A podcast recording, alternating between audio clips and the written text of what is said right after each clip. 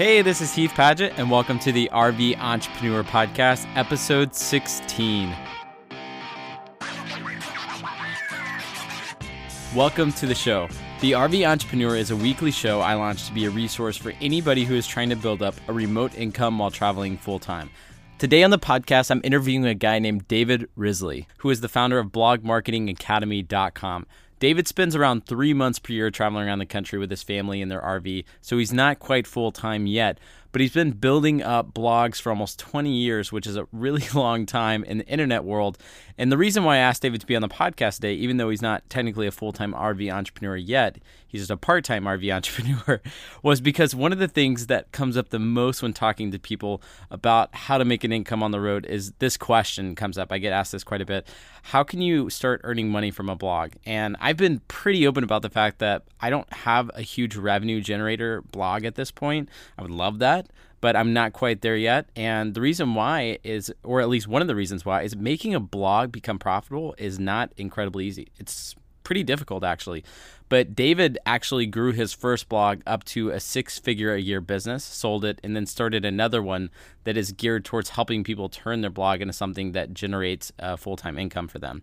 So I figured if there was a good person to talk to about how to earn income from a blog, it's not me, it's David. So today we're going to dig into some of the tips that he has for anybody who wants to try to build up a niche blog or something that you can actually turn into your full time gig. Today's show is sponsored by Cobb Grill. Our Cobb Grill is literally the most delicious thing to happen in my life since Alyssa started making me pulled pork baked potatoes. But seriously, we got our new Cobb Grill a couple weeks ago, and it's essentially a miniature and a cheaper version of one of the green eggs that have been pretty popular. And I love our Cobb Grill for a couple reasons. Reason number one, it cooks more than just steaks and burgers. I love pizza. And we grilled a pizza on it, and it was absolutely delicious. And you can also bake cakes on it. Alyssa, if you're listening to this, you know that my favorite cake right now is red velvet.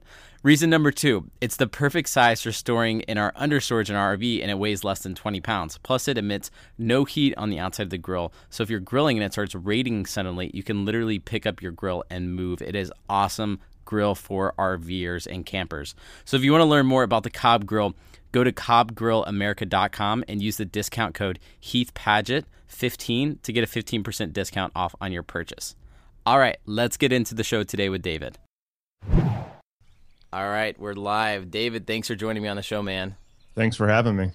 So I appreciate your patience. Uh, for those of you listening, I've been hauling David around via my, my headset for the past 15 minutes because the last podcast that I recorded, I did it from our RV at the RV park, and it just was not, it would not fly because uh, the Wi Fi wasn't good enough. And so I'm sitting outside. It's the first time to do a podcast outside, so I appreciate you being cool with me as I, yeah, as I no literally problem. haul you around on my on my Skype.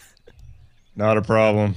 So, David, you've been doing this whole internet entrepreneur thing for over the past 15 years. You and your family have an RV. You don't live in it full time, but you guys do travel in it. But you do have a business that you can run from anywhere. So, can you kind of tell me the 30,000 foot overview of what you've been doing for the past 15 years and where you are now?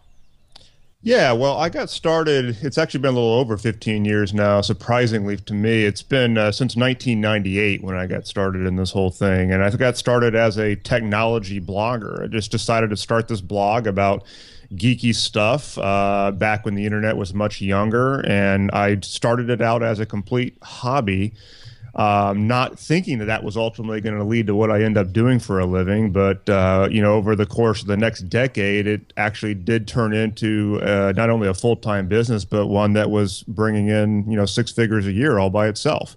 And, uh, and I, so obviously that shaped where I'm heading. You know, today uh, in 2008, decided I wanted to branch out a little bit and stop talking about only computers. And so I started what became uh, the Blog Marketing Academy uh, at blogmarketingacademy.com. It, it was just my name, davidrisley.com at the time, and but it gave me an outlet to talk about blogging and online marketing and basically building a, a, an online portable business, which is what I had already done with that technology site.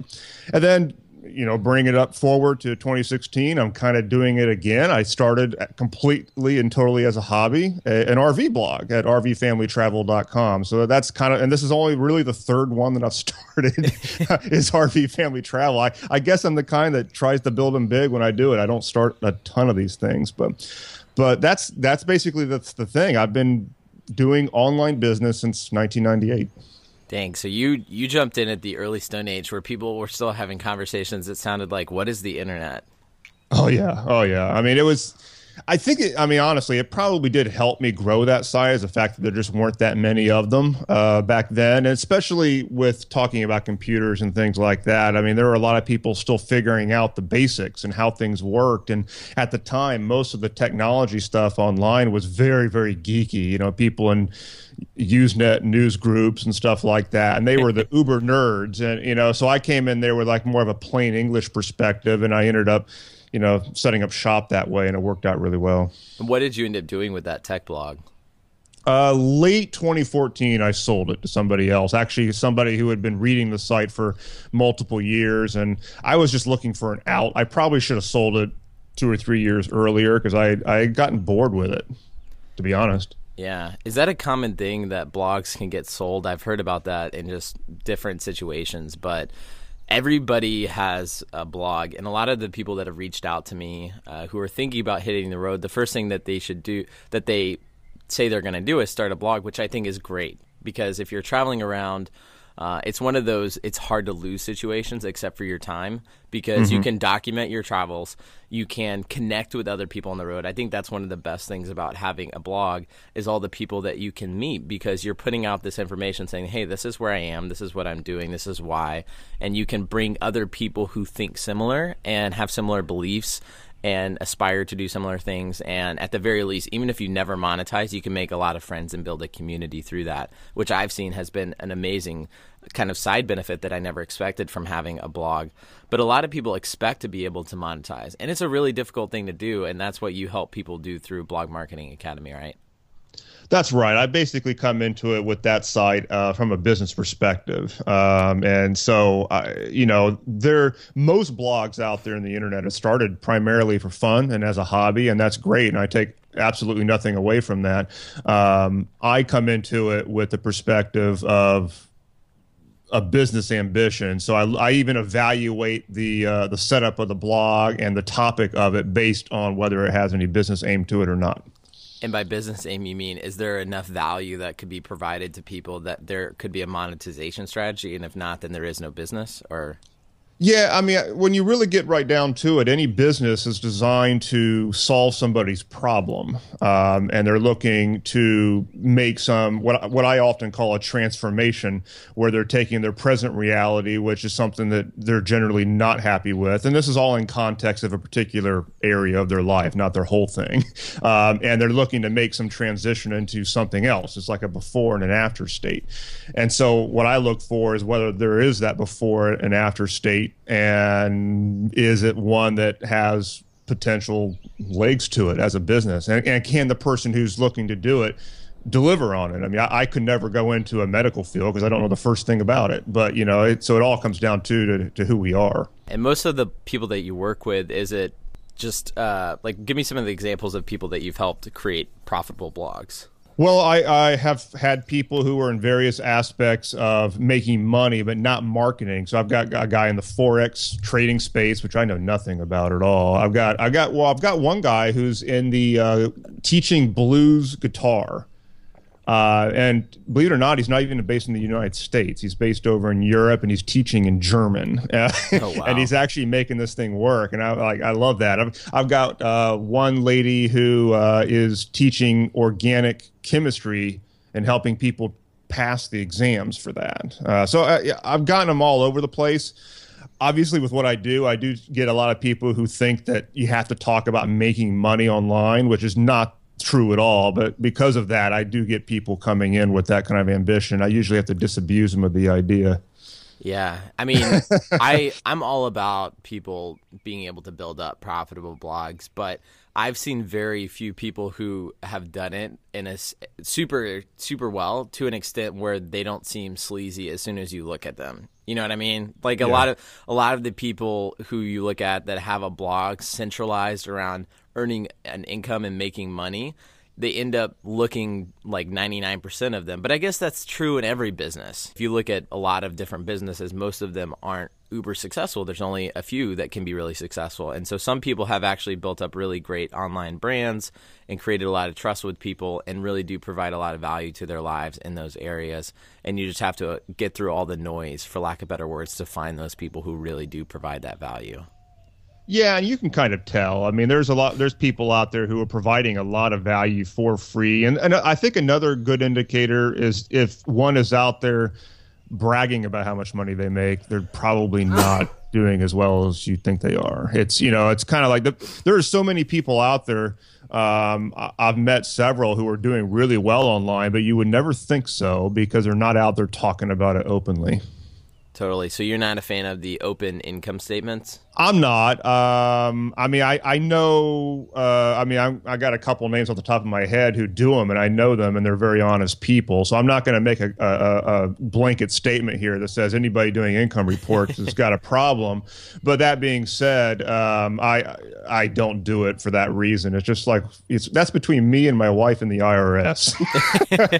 yeah, and sometimes just you and your wife. Kidding, IRS. Kidding, kidding. What does your days look like right now? And in the way that you run your business and how has that changed? Are the things that you were doing in your business 15 years ago or in 1998 when you started are those as important as you know the way you're running your business right now? It's a little different now mainly because uh, you know uh, even though i'm not traveling in the RV full time, I that is a big part of my life. So I, you know, I, I'm I'm out. I, I, I design my business in such a way that it empowers the lifestyle that I want. Even if I'm not out in the RV doing that, I still want to be able to have that flexibility of not working when I don't feel like it. You know, if if I want to just as something as simple as go for a walk around the neighborhood. I, I want to be able to not feel like I've got a deadline attached to that. So the business has changed in the fact that I've gotten a little bit more um, strategic about how I spend my time. I don't blog nearly as often as I used to. Uh, it, the, with the tech side, especially, it was very news oriented. So there was this pressure to constantly be posting new things.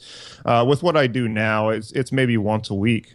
I, I, I make longer posts, but not as often. And it's just a lot simpler for me. And so, what was the draw for you guys to actually just buy an RV and start traveling around in it? Well, I've been around RVs most of my life. When I was a kid, my we had them, and my my dad and you know we had three or four of them. So you know it's one of those things to where I, I was definitely exposed to it as a kid. Then I went off and went to college and everything, and it wasn't a big part of my life for a while, but I knew that it was eventually going to be. Um, and it was was it late 2013 where we bought our first one and used the heck out of that thing. And then we actually just recently upgraded to a, a much nicer one. So it, it's, I mean, the motivation was that I was exposed to that kind of life when I was a kid. I just love the fact that you can bring your stuff with you and go anywhere you want. And it, it I mean, if it, we've got two kids in school right now, if, probably if it wasn't for that, we probably I would be pushing my wife more to go full time. Yeah, it's it's always interesting to hear, you know, who does and who doesn't want to go full time because there's always that awkward conversation to have with the other person. You know what I mean? we yeah, we've definitely talked about it, um, but you know, we've we've got these uh, well, they're not anchors. It's at the end of the day, an anchor is basically uh, it's only an anchor if you consider it to be one. But at the same time, we we you know we got two kids in a school that if we took them out, we'd have to go through a bunch of stuff to get them back in. It's a charter school, so there's they've got a lottery and all that kind of stuff. Um, you know, we do have a house here, which we'd have to figure out what to deal with. So you know, if, if we were going to go full time, it would be a ramp up phase. It would not be an instantaneous decision. And how often have you guys, you know, just been out on the road traveling in the RV? And are you working on those days, or is it typically just a weekend kind of getaway trip? During the uh, school year, most of them tend to be more weekend trips. So I'll, I'll just I'll just clock out and not even worry about it. I'll just, you know, go do what I do. Um, we do a lot of traveling in the summer. Like this coming summer, we're going to be taking off for about a month and a half. Um, and we did we went out for four weeks last summer. I when you add it all up, I'm probably in it for almost three months out of the year. It's just not all in one, you know, one trip. Yeah, that makes sense. Yeah. I want to I want to drill into your expertise in helping people build profitable blogs because that's what you've been doing for so long and a lot yeah. of people want to know how to do that. Heck, I want to figure out how to make more income through my blog in a way that you know aligns with the way that I want to live my life. I think it's I think it's important to be intentional about a lot of these things when you're first getting started and know the motives going into it because for me, I didn't have a particular interest in building up a niche site in just RVing. I had no interest in, in doing that. And the more that we traveled in an RV, the more we blogged about the crazy stuff that was happening to us on the road. And the more people I met who were doing it, and I just started getting more and more deeper into it. And before I knew it, yeah. I had a podcast called The RV Entrepreneur, and that's like all that's a huge part of my life and I love it. But for the longest time I struggled to say like I don't want to be part of I just don't want to be known as just a guy in an RV. You know, I want to be able to start a business and all this other stuff. Right. I'm sure you get that a lot. People who are worried about niching down too much to start a blog. Even me, I mean, I mean, my the blog marketing academy used to be David Risley, and I was like, I don't want to be the blog marketing guy, and that's all I ever talk about because I'm not unidimensional. Yeah, that makes yeah. sense. And th- but then what happens whenever you do niche down? People people pay attention because you'd rather. Personally, if I was going to hire somebody, I would want to hire somebody who is awesome at one thing instead of just uh, you know a jack of all trades, especially when it comes to you're helping me get from point A to point B in something. So sure. So, so let's talk about some of the different ways that people could potentially monetize if they are specifically somebody who wants to live in an RV and travel around the country or the world. You know, you can travel in different parts of the world too. So let's talk about that. You know, what does it look like to build up a successful blog? As you're traveling around the country because it doesn't necessarily have to be a travel centric blog. It can just be a blog that you're running from anywhere. I sure. Suppose. Well, yeah. I think the I think the first thing to keep in mind is kind of what I mentioned earlier is, is the basic topic of the blog to begin with. Um, that before and after state that I talked about, I view as pretty important because when you have an audience of people that you're bringing to the table who are looking to accomplish something, and then you're you're not having to create uh, that desire. It's kind of built into them, and all you're doing is facilitating it. That's really where it's a lot easier to do. And so typically the blogs that are harder to monetize are the ones where the people that are there are not really looking to accomplish anything in particular. They're just kind of there for entertainment value. Um, you know, political sites, news sites, sports sites, in some cases, they tend to be a little harder to work with, mainly because they're just there as general interest consumers, not necessarily trying to do anything. And so, probably one of the biggest things we, we could talk about various monetization methods, but I think at the core, if you're attracting an audience that's looking to do something and, and get something done and get some type of an outcome, your life is going to be a lot simpler. Yeah, absolutely. It's intimidating though. So, say for example, the RV market if you are somebody who has been living in RV for several years and you built up a business that you were able to take on the road, and a lot of people looked at that and said, Hey, I'm trying to figure out that myself. Well, there's a million different routes to building up uh, some type of remote income that you could go take out on the road and live in an RV. I mean, there really are. It's like asking, yeah. How do you how do you make money outside of a nine to five job? And so, how do you facilitate that type of transition for people? For example, in this one space. I'm sure it's like it for other people as well. But so you're you're asking if if they're started a site that's not necessarily about that transformation, but how to get them to transition into one. Right. Well, I'm just trying to use an example for people to kind of better understand this. So, say for example, my audience. A lot of people who are part of the Facebook group Make Money in RV, which sounds super sleazy, but I promise it's more it's more just about people who are young and not retired and just trying to figure out a way to build up a remote income while they're traveling. It's an awesome group. Uh, but, yeah. but like 75% of those people are people who are just still in the planning stages, trying to figure it out. So they're in there for community and to talk to other people and figure out how are other people building up an income. Right. And so there's this transition that should be and could be happening. And I would love to help be more of a facilitator and help that void but there's just so many different ways to helping fill that void. And that's why I started the podcast, to be honest, because I can bring on different people who have taken all these different tracks and somebody can be listening to this and saying, oh, that's not for me. I don't want to be an adventure photographer, but I love writing. I could potentially start a blog and yeah. monetize that. Does that make sense? It does. I mean, the thing about what you are doing, and I think it, it works in the RV market, and well, I don't even know if I'd call it the RV market. I mean, it's it we're we're kind of what brings us together is the RVs and the traveling that type of thing. But what you're really talking about is that transformation between not being able to or thinking that you're not able to go and do that to all of a sudden you realize that you can and you are actually doing it. And that transformation is very concrete um, you know, and that that that is one that I, I, think a lot of people out there do get behind, and the people in your group are definitely trying to accomplish that. Oh, so I see what you're saying. So not necessarily saying this is the one way that you can earn an income while you, or this is not the one way to earn an income to go hit the road because there's a million different ways to do that. But necessarily, here's the roadmap, and here's what you need to know in order to make it happen.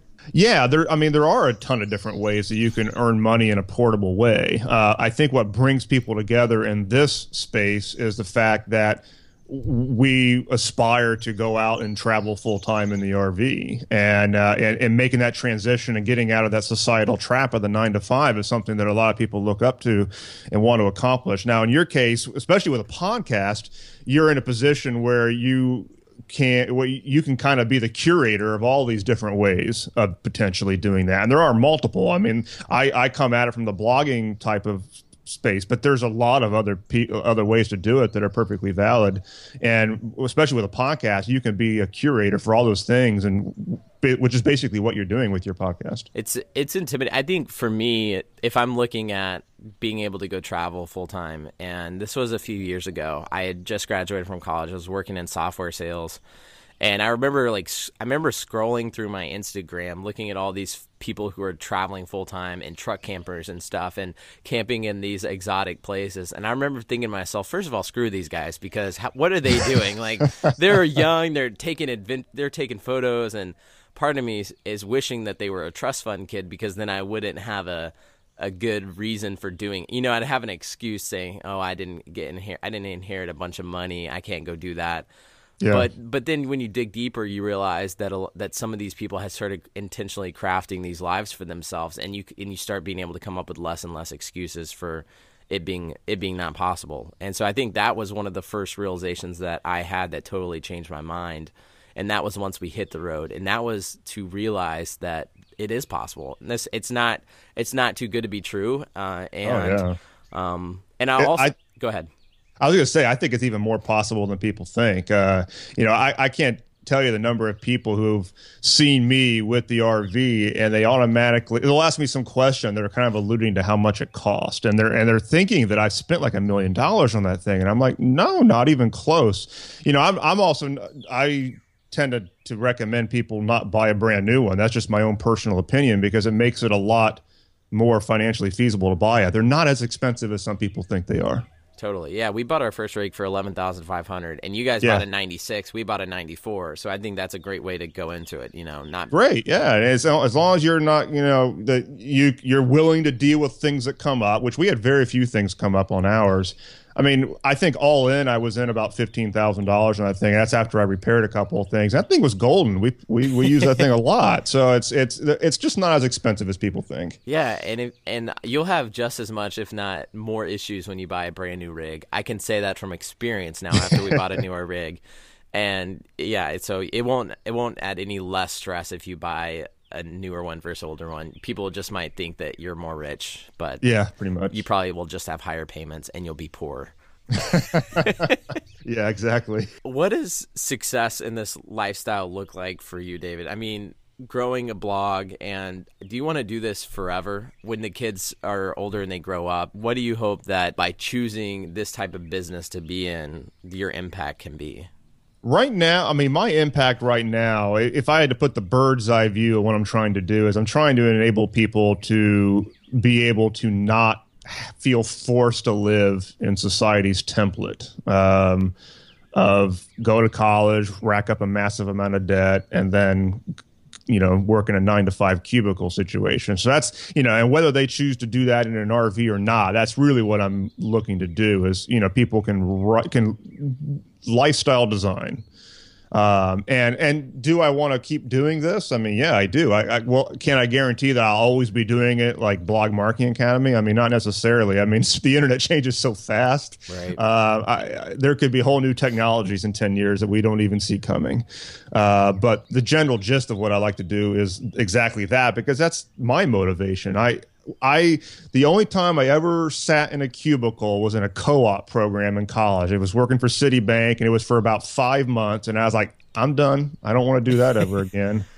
Uh, and I haven't had a job since I graduated college. Man, I that's awesome. And I'm in Austin this week, and me and some friends decided to up and uh, go film a mini documentary this week. And I've completely bit off way more than I can chew. but if you've been following the news, Uber and Lyft, the ride sharing services, shut down in Austin, Texas. yeah, week. I heard about it. And I, it was Sunday afternoon, and I said, you know what? Over and my best friend James is a driver, and he's also a filmmaker, so he drives for Lyft and Uber to make some extra cash when his clients haven't paid him. And I was saying, you know, 10,000 people are out of a job this week. What if we decided to go out and film, you know, a five to seven minute mini documentary this week covering what happens whenever something so ingrained in our community just totally up and leaves? And he said, that sounds like a great idea. He texted his producer and business partner Ashley, Ashley, and she was she was pumped about it. And for the past few, we and started Sunday later that day. We went out and filmed a bunch of drivers on a Rainey Street, which is a popular street in Austin. Woke up at 4 a.m. and filmed the apps shutting off, so all the cars disappearing from the app at 4 or 5 at 5 a.m. when they shut off from Lyft. Wow! Yeah. And then uh, we ended up getting all of the major city council members and influential tech people from the community to be in our documentary somehow, super last minute, and just hustled to to make that happen. And I say all that to say, it was it was cool that we were able to up and just have the bandwidth to go and work on a project like that. Uh, yeah. Because I think that when you're in some type, when I was, if I, I wouldn't have been able to do that when I was working in software sales. Mm-hmm, and mm-hmm. to be able to just accept new projects as they come in and and be able to like intentionally create. And the other component to that is we've been working out of a uh, co-working space here in downtown in downtown Austin, and it also affirmed to me the reason why we decided to leave in the first place, which was whenever you're working in this type of environment, everyone is heads down all day, just chugging Red Bulls, you know, working all the time. No one's taking yeah. breaks, and it just promotes this mentality of exhaustion and burnout. And yep. I know people say that, but it's so true. And just being there this week, I'm exhausted. I and I, if you can hear the birds chirping, I'm outside on the lake right now in Austin, at 30 minutes outside of downtown, where Alyssa and I park our RV when we're here in town. And it's the complete opposite of what I've experienced all this week because we've been downtown working on this documentary and it just is a great reminder for why I decided to to choose this life because I don't believe that you have to you know work in a co-working space and get venture capital to to go and be successful even if you do want to start a technology company or whatever you want to do I think you're, yeah, there, you're trying a ton to do, of different ways. Yeah, and it seems like you're trying to do you know share the same thing with people that there is not one way to to make it happen. Yeah exactly. I mean that that that template that i was just talking about is very very strong. And a lot of people feel like going outside of that is risky that they're losing their security blanket and all this stuff. And it, it's it's all self-imposed. Uh, i mean i even have uh, this issue with my wife. I mean it's not she she's exposed to me so she's kind of got her foot you know one foot in both camps. But part of her the way she was raised definitely feels that way. And so i can totally see both sides of it right here inside my own family but it's not Uh, it's very much self-imposed that idea that we have to go that route otherwise life cannot be secure and and and flourish yeah it's almost easy to not ever question that belief because it's so ingrained into who we are. It's like yeah. the it's like the belief that we have to have a family or have to have kids and have to also own a house. And don't get me wrong, I want kids, but after we were traveling for for a little while, I realized I, I just had this thought one day. We were traveling around. I don't remember where we were, but I just remember thinking, I can see how people don't have kids. Mm-hmm. And as I've always wanted to have a big family, or so I thought, but I realized that for the first time I'd had my first original thought when it came to that because my whole life I just it was more or less expected of me. But mm-hmm. then I but then I questioned that I guess ingrained belief that I had about having kids because now that I'm traveling, I see, wow, this is really fun. A lot of autonomy that we're having right now. You know, yep. it's really cool to be able to go and travel. And you a lot of that gets taken away, but I know there's also a lot of joys with with having kids as well. And so it, I yeah. yeah, I mean we've got. I mean, don't don't think that that thought never occurred to me. but we, you know, we've got two, and it definitely does change the ability to, uh, you know, the flexibility. I mean, it definitely does. Um, and like I said earlier, their school is one reason why we are not full timing right now. Um, it'd be a lot more, uh, you know, a lot more flexibility if that wasn't the case. But at the same time, I will also say that having, especially a larger RV now, it's it's mainly because of them. I mean, this there is no better way to travel when you're a family than an RV. I totally agree. I've, I've done the whole car thing, and you know, stopping at Mickey D's on your way to somewhere. It blows. I hate doing that. no, I agree. Yeah, you feel you feel terrible, and I and I say this all the time, and I'm I'm I'm hoping that people don't get annoyed like Alyssa does because I I annoy Alyssa whenever I say the same thing over and over again, and I probably have will will have already done this on this podcast. But I mean, when you have your RV, it's also the food is one situation, so you don't have to you know pay for going to eat out meals when you're traveling.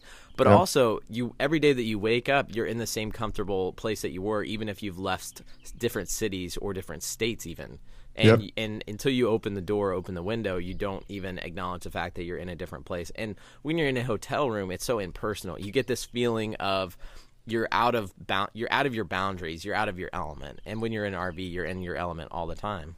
At least for most people.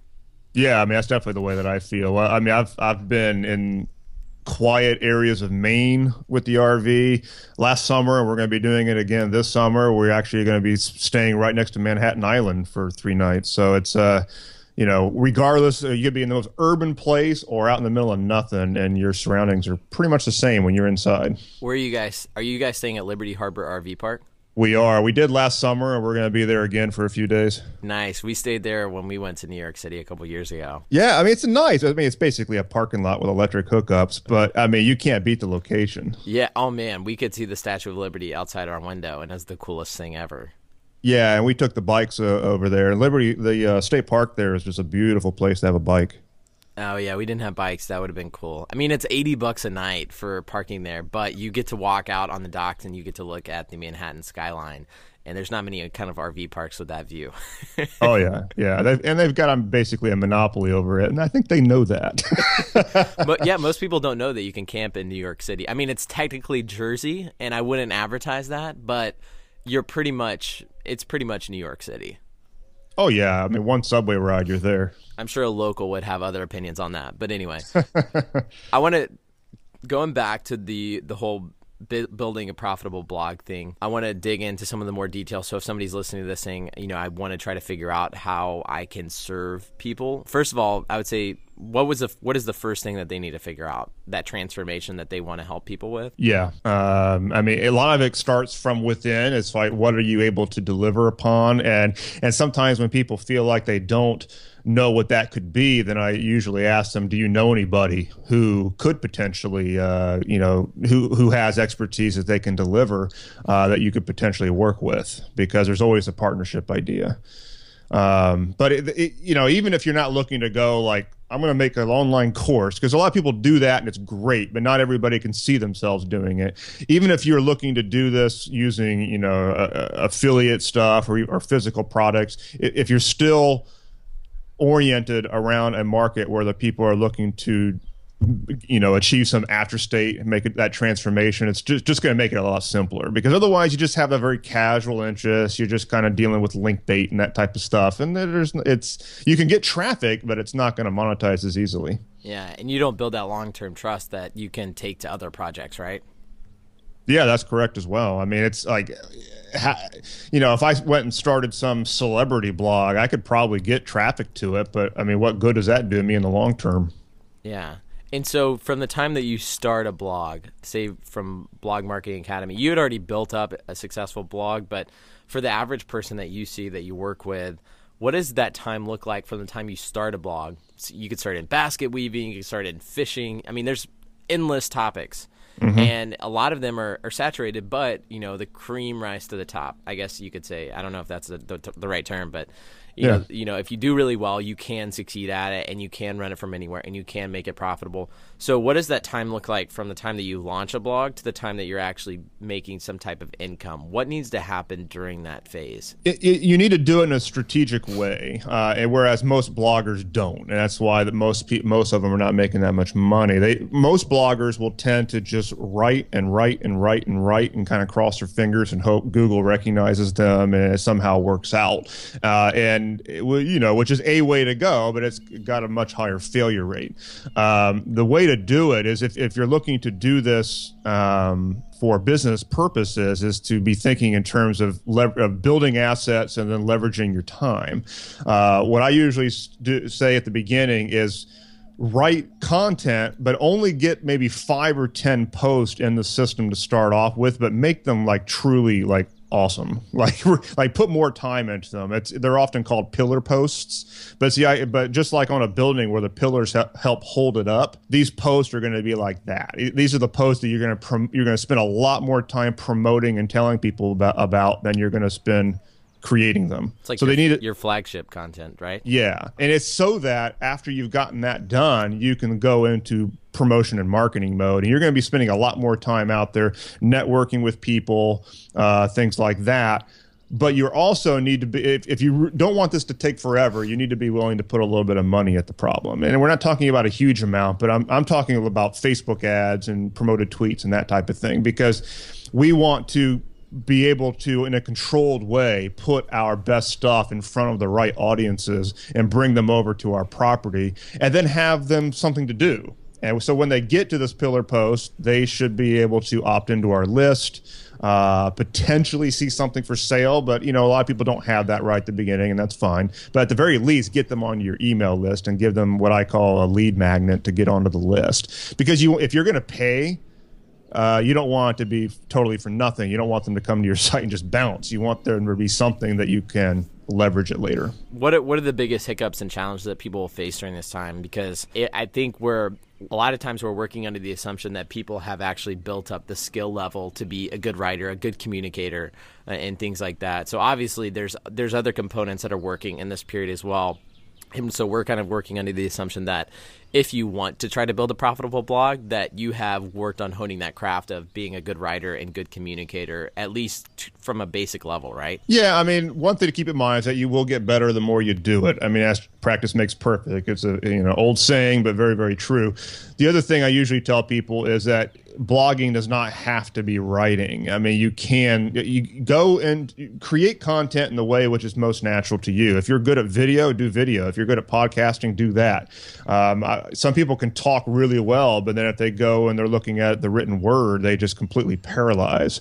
Uh, I've, I've recommended to some people just speak out your blog post and have somebody transcribe it for you and, and clean it up. I mean, there's lots of ways to do it. It doesn't have to be where you have to become a pro writer are you kind of a guy that likes to write stuff down, just typing it out content wise? I yeah, I mean I've been writing a long time, so I you know I, I can write out a three or four thousand word post, and you some people would think that that just took a year, but no, I, I got it done before lunchtime. but it's just I mean it's I've been doing this a really long time. Yeah, and how much how, how often you're you're doing a post a week now, but for for other people, uh, would you say that it's more about consistency, showing up a lot, or is it more about just having long form content possibly that people can really dig into that's extremely valuable evergreen as people say? I um, i lean toward posting less often but just making them count because you uh, you know there's the old uh, 80-20 rule which is you know uh, 80% of your results are going to come from 20% of your effort. Uh, and it definitely applies to blogging. And i think what a lot of bloggers do is they spend 80% of their time making just creating more and more content but they only get about 20% result because of it.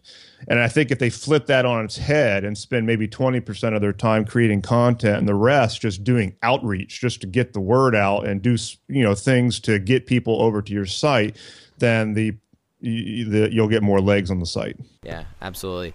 And that's that's waves you're hearing in the background, soothing. Ah, no. Nice. once you once you have actually written, you know, your five pillars of content, and you're out promoting it, and you've got some type of email incentive to get people to sign up, like a free three seven day course or an ebook or or whatever, or a PDF of page of tips that are in relation to your to your audience. Uh, what's next? Like how like do you go about building a product? Do you keep writing more blog posts? Yeah, I mean, generally, uh, the, everything that I teach at the Blog Marketing Academy is based around the funnel concept, and it, so the the first step of that is the lead magnet, which is basically just to get them to onto the list. Ideally, right after that, you are going to have your first offer. Uh, would be where you should go, and why it's so important to have everything based around this transformation because why is anybody going to buy anything if they're not looking to accomplish something you know?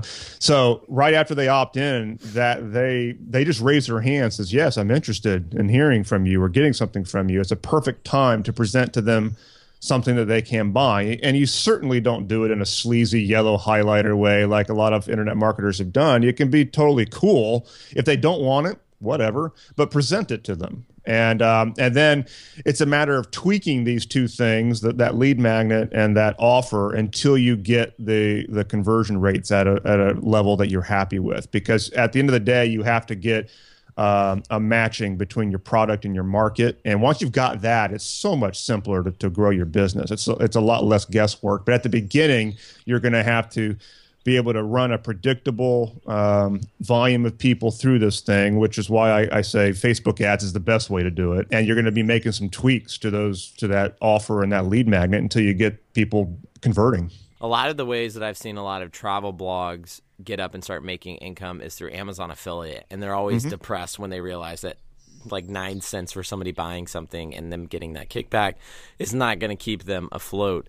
So, what would you recommend as far as content is it going back to what you're most comfortable with i mean as far as an ebook or a course and also what could potentially be relevant to your audience in terms of what product to make yeah in terms of what product yeah. to make yeah, I mean, it's uh, usually when people are doing Amazon affiliate links it, it, and relying on that is because they're not aligned around a transformation. Um, and you know the RV market is a great one. I mean, I've got RV Family Travel right now, the uh, dot com, and I am not aligned around transformation because right now I'm not doing that with business ambitions. So there's a few Amazon affiliate links, but I'm like whatever. Um, the but orienting it around the transformation, if I it would it would basically fall back on Blog Marketing Academy in my case, honestly, because it's you know the transformation would probably be you can't full time in an RV. On the other end, you can. And if, if you choose to do that, that would be the transformation. So, in, in, anybody's case who has that blog, look at affiliate links as a profit addition but don't look at it as the only thing that you can do. You should look at what is it, what transformation are you serving, and how can you enable people to do that. And if, if it's by way of affiliate products, that's great. But generally, if it's a good transformation, there's going to be something that you could create for them. And that really is the best way to go. And it also could be a service. I mean, I'm not saying everything's got to be an information product, it could be something where you offer a done for you service and your blog sells that. Totally. So you're actually creating some type of product. Yeah, product or service. Yeah. I mean, be be a real business. I mean, there's no business out there that doesn't solve somebody's problem via a product or a service. It's just business 101. So just think of that with your blog and don't think that it somehow is exempt from the laws of business. Yeah. So if you're trying to figure out how you can make a profitable blog, follow David's advice. Write down five to seven things that you it's hard to say that though because nobody's an expert. I mean, most people aren't an expert in five to seven things. So, I mean, think about what you could potentially help people with, and this could even be something that you eventually, I guess, research over time. You know that you're sure. becoming more of an expert, and so you are the person who is saying, "Hey, I'm not an expert, but I'm going out and trying to do this." A good example of that is there's a podcast called the the Amazing Seller podcast, and it's this mm-hmm. guy who uh, he wanted to learn how to do Amazon fulfillment, so white labeling products on Amazon, buying them from China, relabel, putting, creating his own logo, and reselling them on Amazon. And he was really upfront with people. He's like, "I'm not an expert in this, but I'm going to document what I learned along the way." And you know you can follow my progress. And then when he started doing really well with his amazon fulfillment he kind of did become the expert because it's like hey he's went through that process and i want to go through it too. So you can you don't have to necessarily be the expert right? That's, right from the beginning. Totally. I mean in that case he has the transformation. He's just traveling it in publicly which is totally fine. Yeah. You don't have to start off and claim you're an expert if you're not an expert and you should never do that No, no, no.